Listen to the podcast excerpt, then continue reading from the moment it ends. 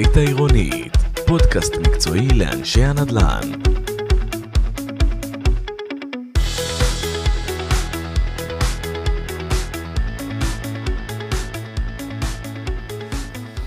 שלום ובוקר טוב, אה, אני נמצא בפודקאסט מספר 4, אני מוטי ויזל, בשיתוף עם אה, מרכז הנדל"ן, והפעם אה, בחרנו בשמחה רבה לארח את ענבל דוד, שהיא מנכ"לית חברת דירה להשכיר. הנושא שאנחנו נדבר עליו היום זה שוק השכירות בישראל, שוק השכירות ארוכת הטווח. ענבל נמצאת איתנו פה. אנחנו נשאל אותה לא מעט שאלות על התחום המאוד מאוד מיוחד הזה. ונתחיל מהדבר הראשון. קודם כל, שלום ענבל. שלום מוטי. שלום גם לך.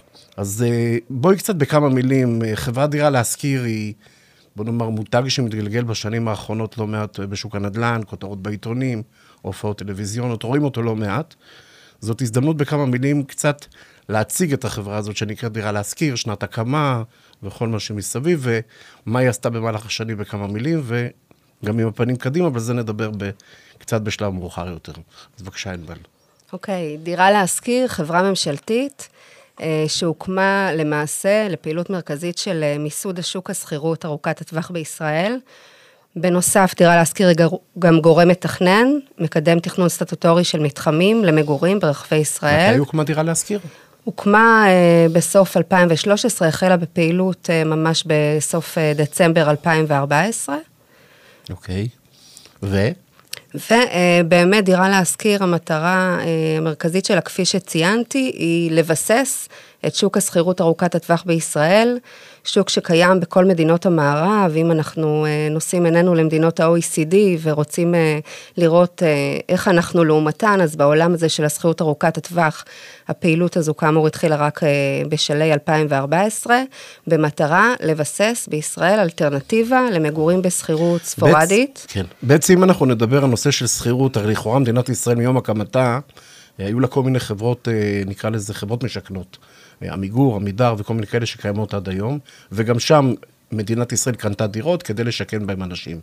במה במשפט אחד שונה בעצם דירה להשכיר עבור שוק הנדל"ן ביחס לחברות, נקרא לזה, חברות משכנות, כאלה אחרות שהיו קיימות פעם, ולאט לאט עם השנים התאדו. לדעתי נשארה רק חברת עמידר, אם אני לא טועה, כחברה שהיא חברה ממשלתית שעוסקת בדיור. גם נכון? החברות האחרות עדיין קיימות, קיימות, אבל דירה להשכיר בעצם מפתחת אה, מוצר אחר לחלוטין. לא מדובר בדיור ציבורי.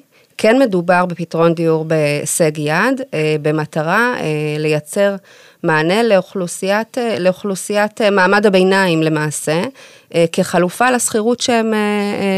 קצרת טווח. שהם משלמים, בה, שהם בעצם משתתפים בה היום. נכון. או, או, או משלמים עליה היום. היום שוק השכירות אה, מונה בערך 30 אחוז ממשקי הבית שגרים אה, בישראל, גרים בשכירות. אוקיי. אגב, דומה מאוד לאותן מדינות OECD, 30 אחוז משקי הבית, כמה אנשים מדובר, ענבל? בסביבות 750 אלף, אה, אלף משקי בית. אלף משקי בית. נכון. זאת אומרת, מכפילים את זה פי ארבע, זאת אומרת, זה בערך שני מיליון איש. נכון. כאילו משפחה ממוצעת, שלושה, שלושה וחצי נפשות, ארבעה נפשות. נכון. בסביבות ארבעה, אה, שני מיליון איש. נכון, ונכון להיום, בעצם אה, הפתרון היחיד שהיה תחת ידיהם הוא לפתוח את אותם מדורי דירות להשכרה. בשוק החופשי ולשכור דירה מול משכיר פרטי שהתמזל מזלו ויש לו דירה להשקעה והוא משכיר אותה בתנאים שלו ובעצם הם לא מקבלים את אותה יציבות וודאות שאנחנו רוצים לייצר במוצר שלנו. אצלנו בדיור להשכרה ארוכת הטווח הם מקבלים חוזה לעשר שנים עם אפשרות יציאה מדי שנה, עם מגבלה על העלאת שכר הדירה במהלך תקופת ההשכרה. כל הדירות בפרויקטים שלנו בשכר דירה מפוקח. אוקיי. Okay. מנה מסוימת מתוכן, ככלל, רבע מהדירות בפרויקט, אבל בחלקם גם חצי, אה, בשכר דירה מופחת. מופחת, אה, דהיינו 20% מתחת למחיר השוק, על פי שומה שאנחנו עורכים סמוך למועד האכלוס של הפרויקט. כן. ובעצם באופן הזה, משק בית יכול לתכנן קדימה את האופק הכלכלי שלו בהקשר הדיור, אה, ולדעת בדיוק כמה יעלה לו שכר הדירה בשנה התשיעית. אה, מהיום שהוא יוצא לדרך בפרויקט שלנו. אז את בעצם אומרת, ענבל, שאם באוטומט של עם ישראל, זוגות צעירים חסרי דיור, הוא גם משפרי דיור, הם פשוט לא חשבו על אופציה אחרת מלבד רכישת דירה. את בעצם אומרת שדירה להשכיר היא הראשונה שבעצם התחילה לאפשר אופציה של בעצם, אתה נמצא באיזושהי צומת, אתה נמצא במצב שאתה רוצה דירה, אתה רוצה מגורים, אתה רוצה קורת גג, אז השוק האוטומטי שהוא רכישה, הוא לאו דווקא השוק היחיד שיהיה, אלא את בעצם מכוונת את זה להיקפים מאוד גדולים של דירות, שבן אדם יוכל בעצם לשכור דירה 20 שנה, 30 שנה, 15 שנה, כל אחד לפי הרצונות שלו, ובעצם לא להיות בעלים של דירה, זה שבירת הפרדיגמה. זה שבירת הפרדיגמה היהודית, שבירת הפרדיגמה הישראלית, של להיות בעלים וכמה שיותר דירות, זאת אומרת, לא חייבים להחזיק דירה, זה בעצם מה שאת אומרת, ענבל. תראה, קודם כל אני באה לייצר פתרון, דירה להשכיר באה לייצר פתרון עבור משקי בית שגרים היום בשכירות. לגבי אה, אה, שינויי העדפות, אנחנו כן רואים מגמות שמתחילות להתפתח בשנים האחרונות, אבל בואו נדבר קודם על ה... זה אני אשאל אותך עוד מעט לגבי קהל היעד. על הבסיס, על 30 אחוז oh. ממשקי בית שגרים בשכירות. 2.2 מיליון, בסביבות ה-2 מיליון איש, שבעצם גרים היום בשכירות ארוכת טווח. גרים בשכירות. בשכירות. נכון. ושהסיכוי שלהם בעצם לקנות דירה של רובם הוא מאוד מאוד קטן. זאת אומרת, זאת ממש אלטרנטיבה אמיתית. לאותם אנשים ששוכרים דירות לטווח קצר. כן, אנחנו יודעים שבקבוצה הזו של אה, ציבור השוכרים, יש אה, עיקר אה, משמעותי של משפחות שלא יכולות להרשות לעצמם, לעצמן דירה בבעלות, כי אין להם את ההון העצמי להעמיד וכולי, ואין להם את היכולת להתחייב לאורך זמן למשכנתה. אה, יש פלח מסוים שבוחר לגור בשכירות, על אף שהוא יכול אה, אה, לרכוש דירה בבעלות, והוא מעדיף לנתב את ההון שלו למטרות אחרות, להקמת עסק, להשקעה בשוק ההון וכולי. אבל באמת, בבסיס, הרעיון הוא לייצר עבור הנתח, הפלח הגדול של האוכלוסייה הזו, אלטרנטיבה טובה. כי היום הם בעצם, מה שמזמן להם שוק, שוק השכירות, זה חוסר ודאות בהיבט הזה שלפעמים אה, אחת לשנה אה, בעל הדירה מעלה את שכר הדירה בשיעור לא ידוע, שהם לא יכולים לצפות אותו מראש ולהיערך אליו. אה, פעמים רבות אתה נאלץ לעזוב את הדירה כי הבן של בעל הבית חזר מחו"ל או מכל סיבה אחרת.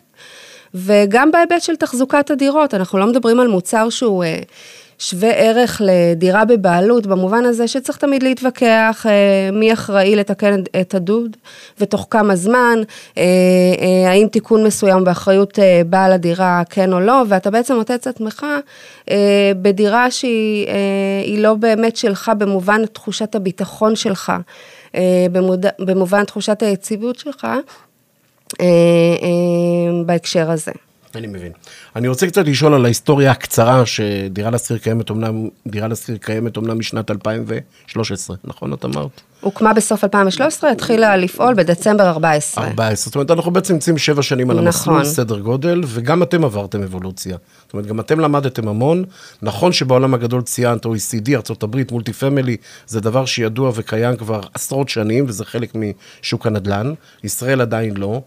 איך, איך עברתם את אותה אבולוציה, בעיקר מול, מול יזמים? הרי אתם הוצאתם הרי מכרזים ליזמים כדי שייגשו אליהם. זה שוק שעוד לא נולד, או רק התחיל להיוולד השוק הזה. אז איך בעצם היו השנים הראשונות, עוד שנייה נגיע למציאות היום שהשתנתה לחלוטין, אבל מה היו הקשיים בעיקר בשנים הראשונות שאתם נתקלתם בהם מנבל? אז אה, באמת נדרש, נדרש פה שינוי תפיסתי כמובן שהתחלנו אצל היזמים ואצל המוסדיים, כי בסופו של דבר את הפרויקטים האלה צריך גם אה, לממן. אלה פרויקטים עתירי מימון והם מתאימים ליזמים אה, גדולים, בינוניים וכולי. אז המאמץ הראשוני באמת היה מול יזמים, מול גורמים מממנים, מול השלטון המקומי, שיברך על פרויקטים מהסוג הזה אצלו בחצרות העיר, וכמובן, תוך כדי עבודה כל הזמן מול גורמים ממשלתיים, כדי לתעדף את הפרויקט הזה ול... מי היו הגופים הראשונים שלהם פניתם? ליזמים כדי שבוא נאמר ייכנסו לתוך העולם הזה של הבנייה להשכרה. בסוף ראינו אותם במכרזים, אנחנו יודעים הרי מי זכה. כשדיברתם אה, עם אותם יזמים, איך בעצם שכנעתם אותם אה, להיכנס לתוך העולם הזה של השכרה ארוכת טווח? הרי זה לא המיין ביזנס שלהם, הם הרי מוכרי דירות בדרך כלל. אז ראשית היה להם רפרנס מצוין, הם יודעים טוב מאוד מה קורה במדינות המערב, בארצות הברית, בקנדה וכולי, הם הכירו את המוצר של השכירות ארוכת טווח. אבל מעבר לים. בתחילת הדרך, אני יכולה להגיד לך שבמכרזים שלנו השתתפו יזמים שאפשר לספור אותם על כף יד אחת.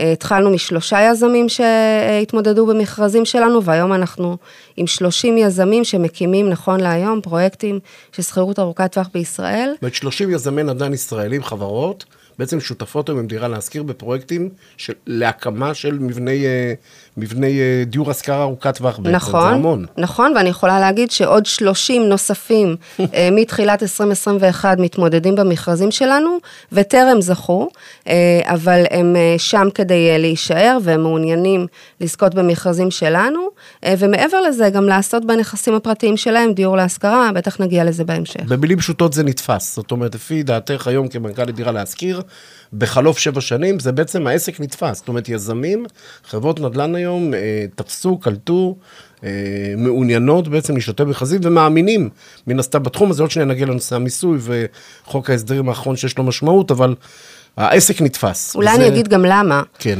בסופו של דבר יזמים הבינו שהם רוצים לגוון את פורטפוליו הנכסים שלהם, וחוץ ממכירה של דירות אה, בשוק החופשי, הם מעוניינים בעצם לגוון ולהחזיק גם נכסים מניבים. הם רואים היום בשוק השכירות ארוכת הטווח כנכס מניב לכל דבר, כמו אה, מסחר וכמו תעסוקה. מה ו... המקובלות, ענבל?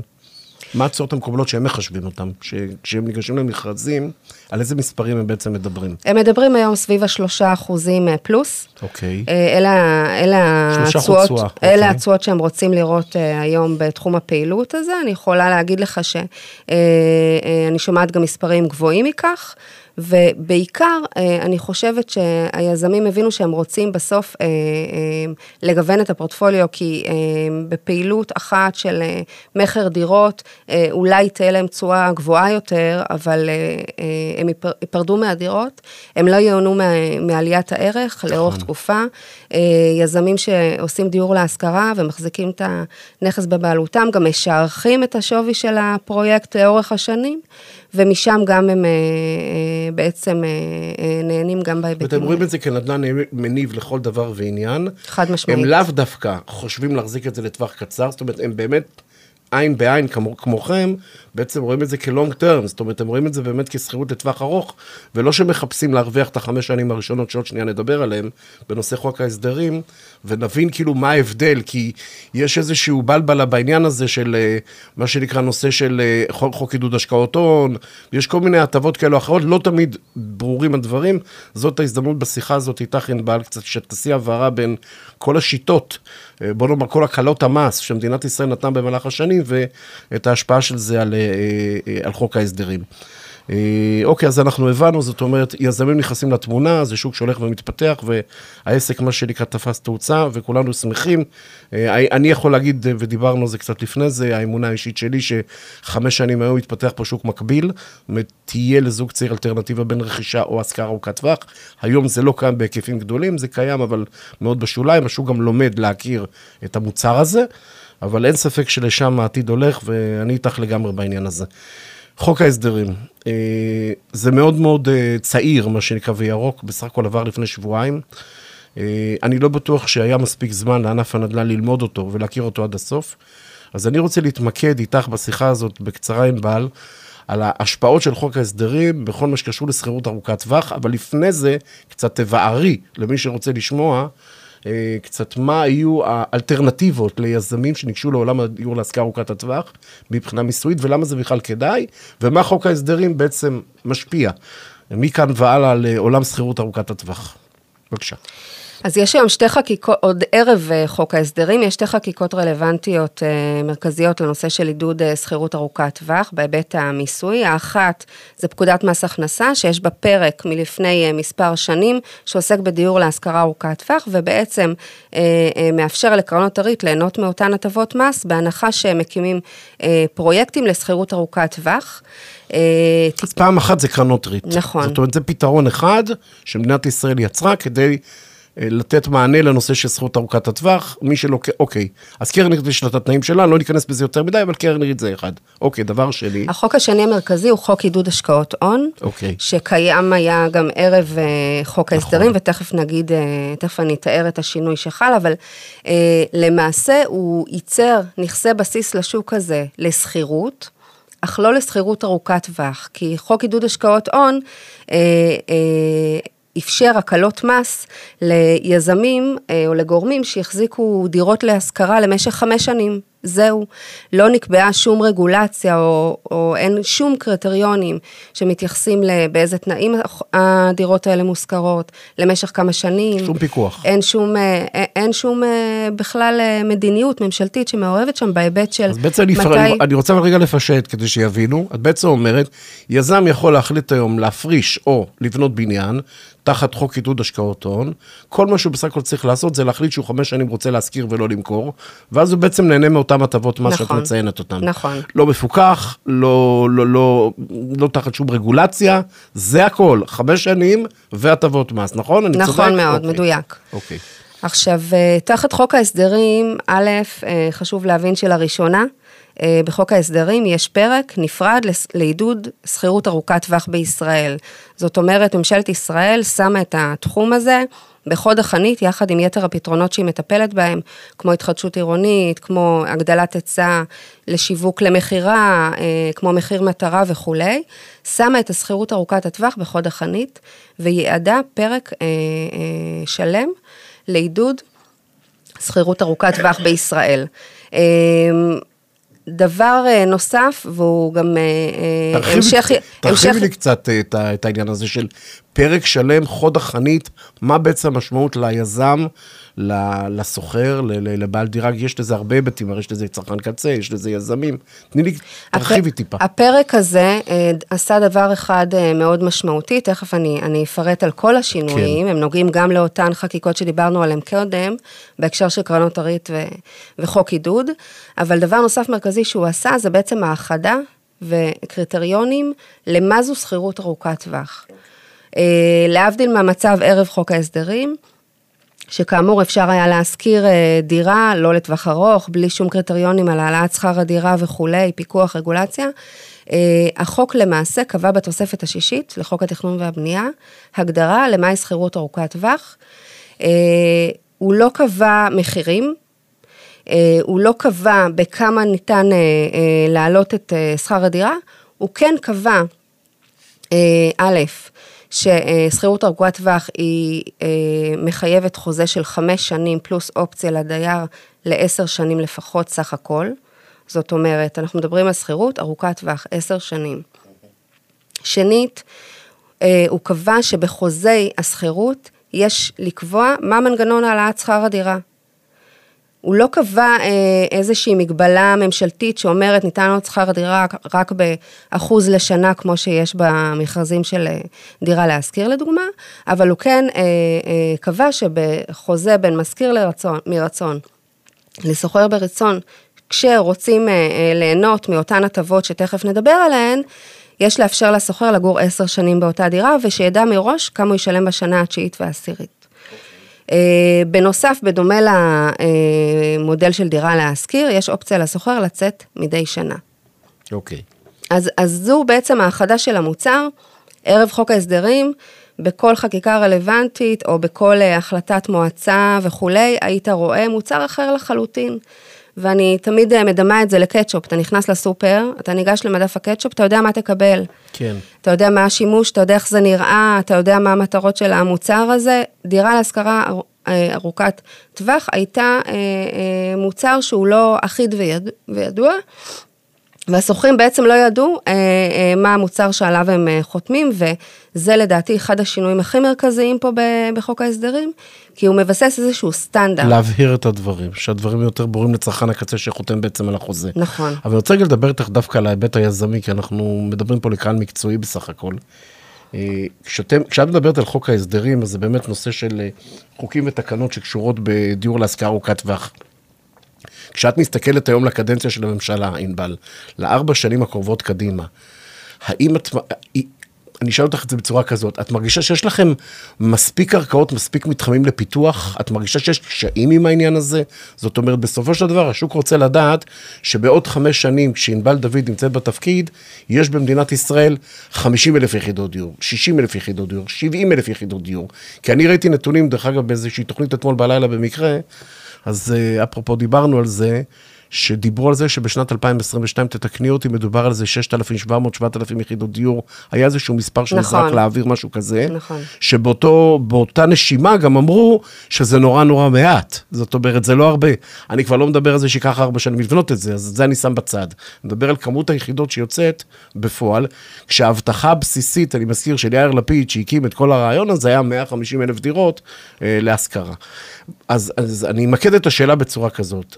את כאשת מקצוע שנמצאת בדירה להשכיר הרבה שנים והיום מנכ"לית החברה, כשאת מסתכלת קדימה, מהי כמות יחידות הדיור שייכנסו לשוק הנדל"ן, שאת תבואי ותגידי, מוטי היקר, נוצר שוק. לא התהוות של שוק, אלא יש באמת שוק. כמה יחידות דיור מדובר באמת מקצועית, כפי שאת חושבת? איך את רואה את הדברים? שנוצר שוק חדש. אני חושבת ש... לא, לא. אני חושבת שאם לסמן יעד קדימה, אה, במדינות ה-OECD שדיברנו כן. עליהן קודם לכן, שיעור השכירות המוסדית, או. מתוך שיעור אה, השכירות הכללית. אה, הכללית, הוא, הוא נע בין 10 אחוז, בקיצון אתה יכול להגיע ל-60 אחוזים, כמו שאתה רואה בערים כמו ברלין וכולי, ואף יותר מזה. אה, אני חושבת שטוב להיות איפשהו באמצע, ואם אתה מדבר איתי על יעד אה, יחסית אה, קרוב שהייתי רוצה שנשיג אותו, אז אה, בטווח של חמש שנים מהיום הייתי רוצה ששוק השכירות המוסדית, ארוכת הטווח בישראל, יהווה לפחות 10 אחוז משוק השכירות. כמה זה במונחים, של, במונחים שנתיים, ענבל? כמה יחידות דיור צריך של- בשביל זה בשנה? אז ממוצע? תראה, דירה להשכיר מאז הקמתה, אה, אה, שיווקה. שיווקה למעלה מ-15 אלף יחידות דיור. כן. אנחנו נמצאים בשלהי שנה מאוד פעילה.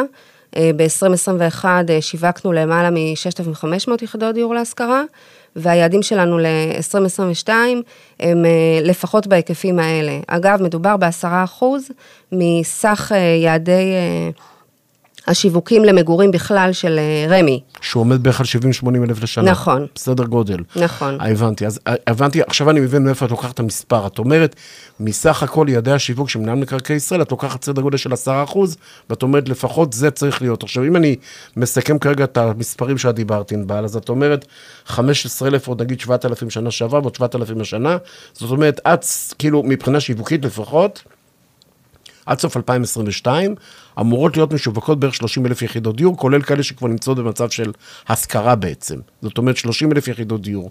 כשאני מסתכל על עוד נתון, בשנה ממוצעת בישראל, אני מזכיר, אה, נמכרות בערך 100-110 אלף דירות. אני מדבר יד שנייה חדשות ובנייה עצמית. אני אומר בגדול, אלה המספרים, שנים יותר טובות. 2021 הייתה מטורפת, אז בטוח המספרים יהיו אולי 120 אלף דירות אפילו, אבל היו גם שנים של 90 ו-95. ואני מסתכל כרגע, כי, כי, כי זאת האופציה היחידה. זאת אומרת, כל, רק קונים, קונים או משכירים בשוק הפרטי. אז את אומרת שמתוך סך הכל, אז, זאת אומרת, לטווח ארוך, בעצם הישראלי אמור לרכוש פחות נדל"ן חדש, והוא אמור בעצם לעבור לשוק הדירות, לשוק השכירות ארוכת הטווח. זאת אומרת, זה מייצר איזושהי אלטרנטיבה שלא הייתה בעצם קיימת עד היום. אז את מדברת על 7,000 יחידות דיור לשנה, שאמורות, אם אני רגע רוצה לחשב בגדול ביחד איתך את המספרים, ובאמת הם אכן יגיעו למצב הזה, זאת אומרת, זה סדר גודל של בערך 7% משוק הנדל"ן למגורים, במקום לקנות דירות, אם זה 100 אלף בשנה, בעצם ישכירו אותם בהשכרה ארוכת טווח. אני אומר בגדול 7-8%. כן, אבל בוא נשלים את התמונה. כן. אמ, אני מאמינה גדולה בשוק הפרטי. אוקיי. אני לא חושבת שכשאתה רוצה לייסד שוק, למסד שוק כמו שוק השכירות, שהוא עדיין אה, שוק אה, אה, צעיר בישראל, הדרך היחידה לעשות את זה היא דרך שיווקי מדינה. במקביל, וכמו איזה תנועת מלקחיים כזאתי, אנחנו מצד אחד נמשיך לייצר נכסי בסיס אל תוך שוק השכירות, בשיווקים של דירה להשכיר, אנחנו כאמור משווקים קרקעות מדינה אה, למטרת שכירות ארוכת טווח, אה, אבל במקביל, ואני חושבת שבזה אה, בא חוק ההסדרים אה, אה, החדש אה, בעצם אה, אה, לטפל, זה לעודד יזמים בשוק הפרטי לקחת מנכסיהם, מהנכסים הפרטיים שלהם, אה, מגרשים שמיועדים למגורים, והם יכולים לעשות בהם כאוות נפשם כל עוד מדובר אה, אה, במגורים, לייעד מתחמים לשכירות ארוכת טווח, אה, לא דרכי, לא דרך המכרזים שלי, אלא אה, אה, להקים אותם בעצמם, ליהנות מאותם חוקי עידוד, אם זה תחת קרנות הריט ואם זה תחת חוק עידוד השקעות הון, ובעצם לייצר לנו את המסה הזו. דירה להשכיר, אפשר להסתכל עליה כאיזשהו... גורם שהוא אה, אה, מחולל שוק, או איזשהו קטליזטור לאירוע שצריך היה להיות פה אה, כבר מזמן, אבל אה, אנחנו לא לבד במערכה, זאת אומרת, אה, אני חושבת שהמסות הגדולות אה, שאנחנו רוצים לראות כדי באמת לתפוס את אותו פלח משוק, מתוך אה, שוק השכירות, היא תגיע מיזמים פרטיים. שכבר הבינו שדיור להשכרה זה אה, אפיק פעילות מאוד מאוד כדאי, רווחי, אה, שיש לו ביקוש, יש הטבות מס בצידו, ואנחנו רואים יותר ויותר יזמים גם נכנסים לפעילות הזו, וגם אה, מקימים ממש... תחומי פעילות נפרדים לנושא הזה, לצד פעילות המכירה שלהם, או נכסים מניבים אה, למסחר ולתעסוקה, מקימים אגפים של שכירות ארוכת טווח, מחד מתמודדים במכרזים שלנו, מאידך מייעדים נכסים שלהם לשכירות ארוכת טווח. הוא נכנס, אה, אה, המודל של אה, דירה להשכיר, ענבל, הוא נכנס למסגרות, לטבעות של עירוב שימושים? או, או שזה stand alone. זאת אומרת, האם את היום בעצם פועלת כי את מחפשת קרקע stand alone שהמדינה מקצה לך, או שאת בעצם משתלבת בתוך תוכניות קיימות או במכרזים קיימים שבהם יש מגורים, מסחר, משרדים, הרי אנחנו יודעים היום שהכל מעורב. זה חלק ממה שאתם בין היתר עושים היום, ענבל? כן. כי אני יודע עד היום שזה ה-stand alone, זאת אומרת, זה מתחם מיועד לדיור להשכרה בתוך מתחם מגורים גדול. אבל השאלה, נגיד, בתוך בניין או בתוך קומפלקס, האם... השכרה ארוכת טווח היא חלק מהעניין, ענבל? אני, אני באמת שואל, אני שומע את זה, שואל את השאלה הזאת פעם ראשונה, ואני אשמח... אה, אני אתן לך כדוגמה את אה, מתחם משולש הבורסה, אוקיי. ברמת גן. דוגמה מצוינת, אני מכיר את המכרז אה, הזה. פרויקט שזכו בו בסר וקנדה ישראל, ויקימו אותו במתחם משולש הבורסה. זה היה מגרש חנייה עם עמדה קטנה של כיבוי אש, נכון. בתמיכת עיריית רמת גן, שמאוד הייתה מעוניינת לקדם את המתחם הזה. אה, ובשיתוף עם אה, רמ"י ונתיבי איילון, שם שיש לה גם חלק במקרקעין, דירה להשכיר, באגף התכנון שלה, קידמה תכנון על הקרקע הזו, ובעצם אה, אה, התכנון אה, דהיום והמכרז כפי שהוא יצא, הוא עירוב שימושים קלאסי. נכון. יש שם שני בנייני אה, משרדים עצומים. נכון. נכון. בגודל של בנייני עזריאלי. בתוך הבורסה בכלל, בתוך מתחם הבורסה. מיקום אה, סופר, כמובן קרוב לצירי תנועה ולרכבת. אה, יש שם 400 יחידות אה, דיור להשכרה ארוכת טווח במודל דירה להשכיר, 350 יחידות דיור מעונות. אה, סטודנטים. שם זה קלאסי, שם זה קלאסי עירוב פלוס שימושים. פתרונות חנייה, פלוס אה, פתרונות לצורכי ציבור. בסופו של דבר העיר מקדמת בברכה פרויקטים מהסוג הזה, אבל היא צריכה גם לקבל את המענה לצורכי הציבור. והצלחנו אה, אה, לכלול את המענה הזה בתוך הפרויקט, תחת התכנון שלנו. הפרויקט הזה שווק אה, בערכי קרקע של אה, קרוב למיליארד שקלים לפני מספר חודשים, ואני חושבת שהוא דוגמה טובה. מי זכה בו? רק שידעו. בסר וקנדה ישראל. בסר וקנדה ישראל. כן, אוקיי. והם הקימו את הפרויקט הזה, אה, שאני חושבת שהוא יהיה אה, אה, ממש בשורה, בשורה לאזור בכל ההיבטים. איפה עוד יש פרויקטי עירוב שימושים ענבל שדירה להשכיר מעורבת בהם, חוץ מאשר משולש? משולש הבורסה הוא באמת דוגמה קיצונית, גדולה מאוד, משמעותית. איפה עוד יש היום אה, עירוב שימושים? אז יש לנו פרויקטים, אה, בוא, נתחיל מאיפה יש לנו פרויקטים. כן, נכון, הפריסה הארצית של קצת הפריסה הארצית שלנו, ממש מנהריה. ועד אילת, בלמעלה מ-50, כמעט 60 פרויקטים בשלבי קידום שונים. גם במרכזי הערים, אכלסנו לאחרונה פרויקט בתל אביב של 370 יחידות דיור במתחם הגדנ"ע, יש לנו פרויקטים... דרום תל אביב, כן. כן, פרויקטים מאוכלסים בחיפה, בירושלים. שיכון ובינוי לדעתי, נכון? שיכון ובינוי... אה, גדנ"ע. הגדנ"ע מי זה? אשטרום. אשטרום, אוקיי. אמ, אז כמובן גם במרכזי הערים, באזורי ביקוש, אבל גם, ואני חושבת שעל זה גאוותנו, שאנחנו מנגישים את הפתרון הזה גם בנוף הגליל וגם בכרמיאל. מה אה, היחס פריסה בישראל בין פריפריה למרכז בגדול, מבחינת אה, היקף הפרויקטים? כמה באחוזים פריפריה בגדול וכמה באחוזים מרכז? הייתי אומרת אה, שליש, שני שליש. שני שליש לטובת הפריפריה. לא, לטובת, ה... לטובת אזורי הביקוש. אזורי הביקוש. אבל... זו אה, בשורה מאוד משמעותית, מה אבל שאת אומרת. אני חושבת שאחד אה, אחד הדברים, אה, כפי שציינתי, החשובים זה לטפל בפריפריה, אבל גם ביישובים בעלי מגזר מיוחד. אנחנו השנה שיווקנו בהצלחה פרויקט בבני ברק וברכסים. ואנחנו גם נשווק בשנה הבאה פרויקט בג'לג'וליה. ויש לנו תוכנית בג'סר א-זרקא, שגם כן תניב אה, שכירות ארוכת טווח.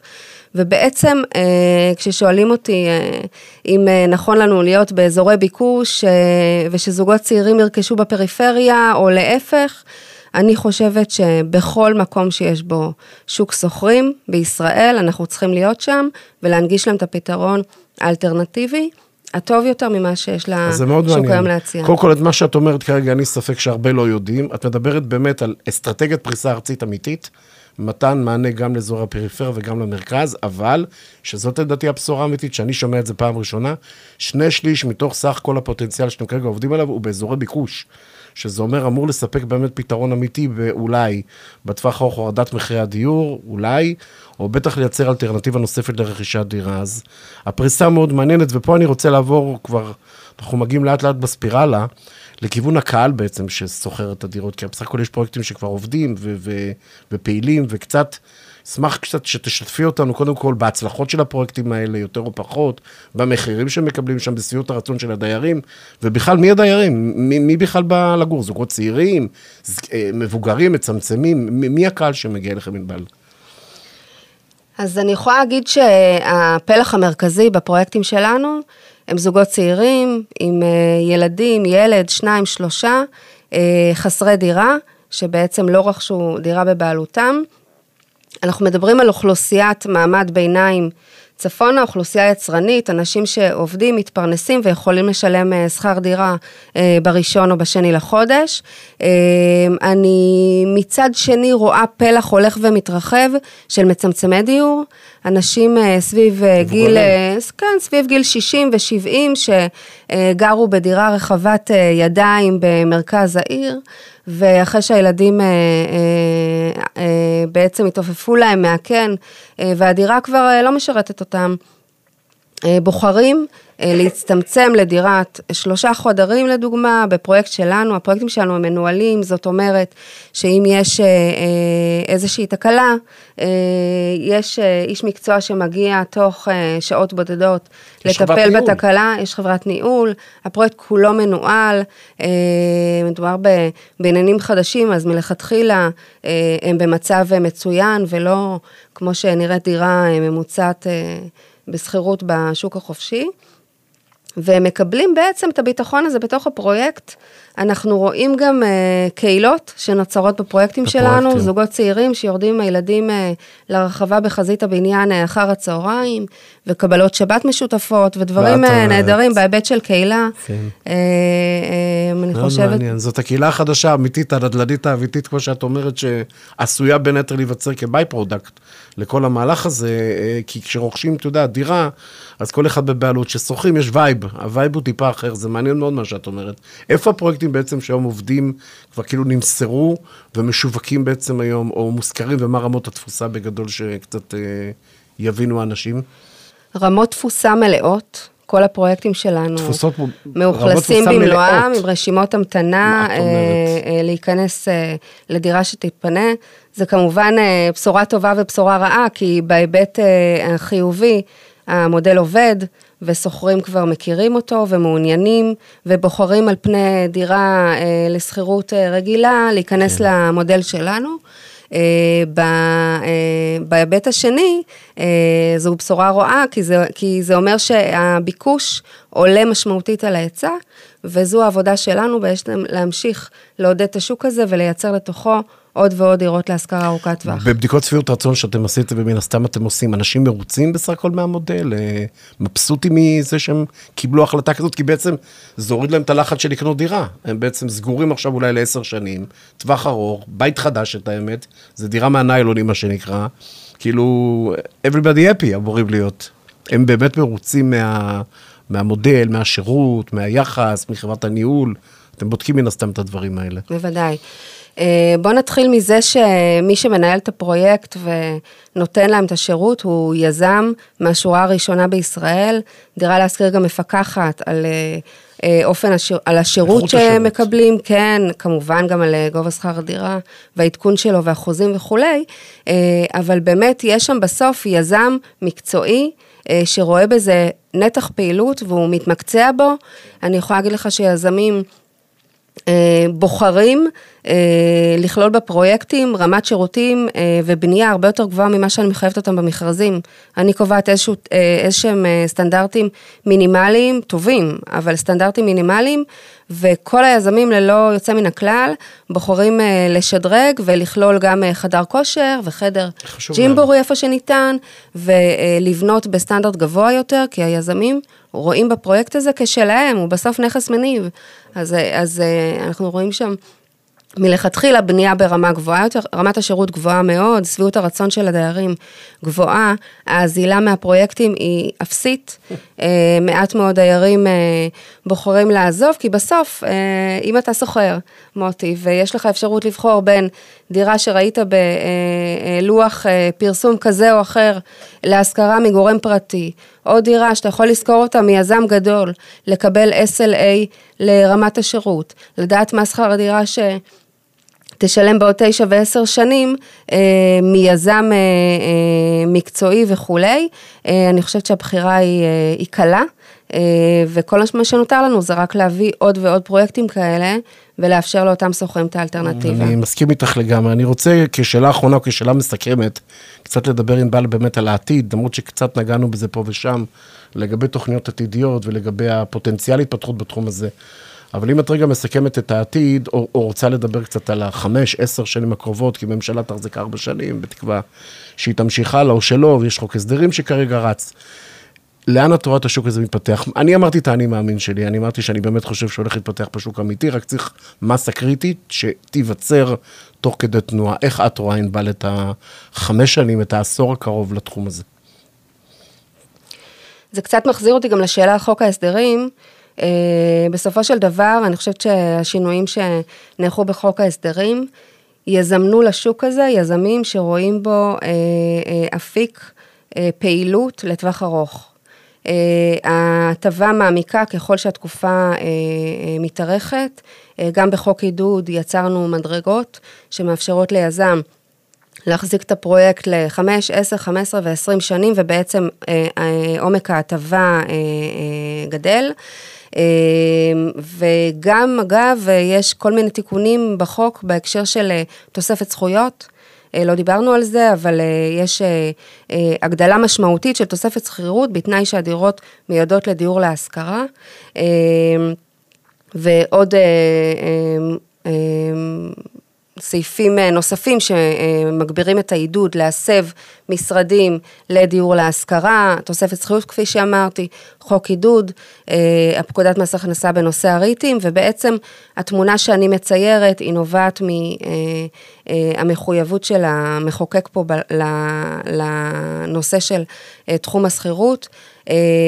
אנחנו נראה יזמים גדולים, בינוניים וקטנים נכנסים לשוק הזה, אבל נכנסים בו לא כאורח לרגע, אלא כגורם אה, שרואה בתחום הפעילות הזה אה, משהו אסטרטגי, בהחלט, אה, ואז נראה את התקופות מתארכות, כי החוק היום היה מייצר דירה שהיא מושכרת לחמש שנים, שאנחנו מדברים כבר על תקופה הרבה יותר ארוכה, אה, ככה אפשר לייצר מסה אה, באמצעות הארכת התקופות ועידוד אה, היזמים בהיבט המיסויי ובהיבט תוספת הזכויות. במקביל, אה, דירה להשכיר תמשיך לייצר אה, נכסי בסיס לשוק הזה, למכרז קרקעות מדינה למטרת שכירות ארוכת טווח, ליזמים, אה, ואני חושבת שיעד של עשרה אחוז מתוך שוק השכירות בטווח של חמש שנים קדימה הוא יעד ריאלי, תחת זה ששוק, שהמגזר הפרטי ייכנס במסות שאנחנו צופים. קודם כל, ענבל, תראי, קודם כל שיחה מרתקת, אני חייב להגיד, אחת היותר מעניינות שהיו בזמן האחרון. אני חושב שיש המון המון מה ללמוד מהשיחה הזאת.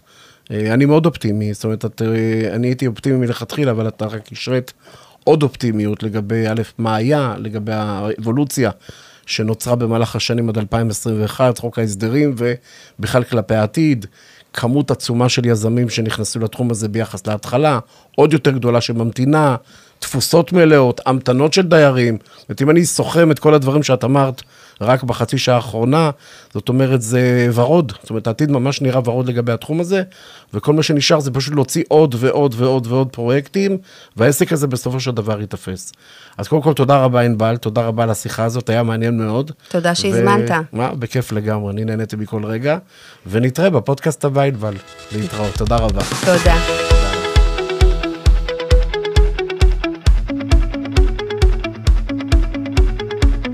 החזית העירונית, פודקאסט מקצועי לאנשי הנדל"ן.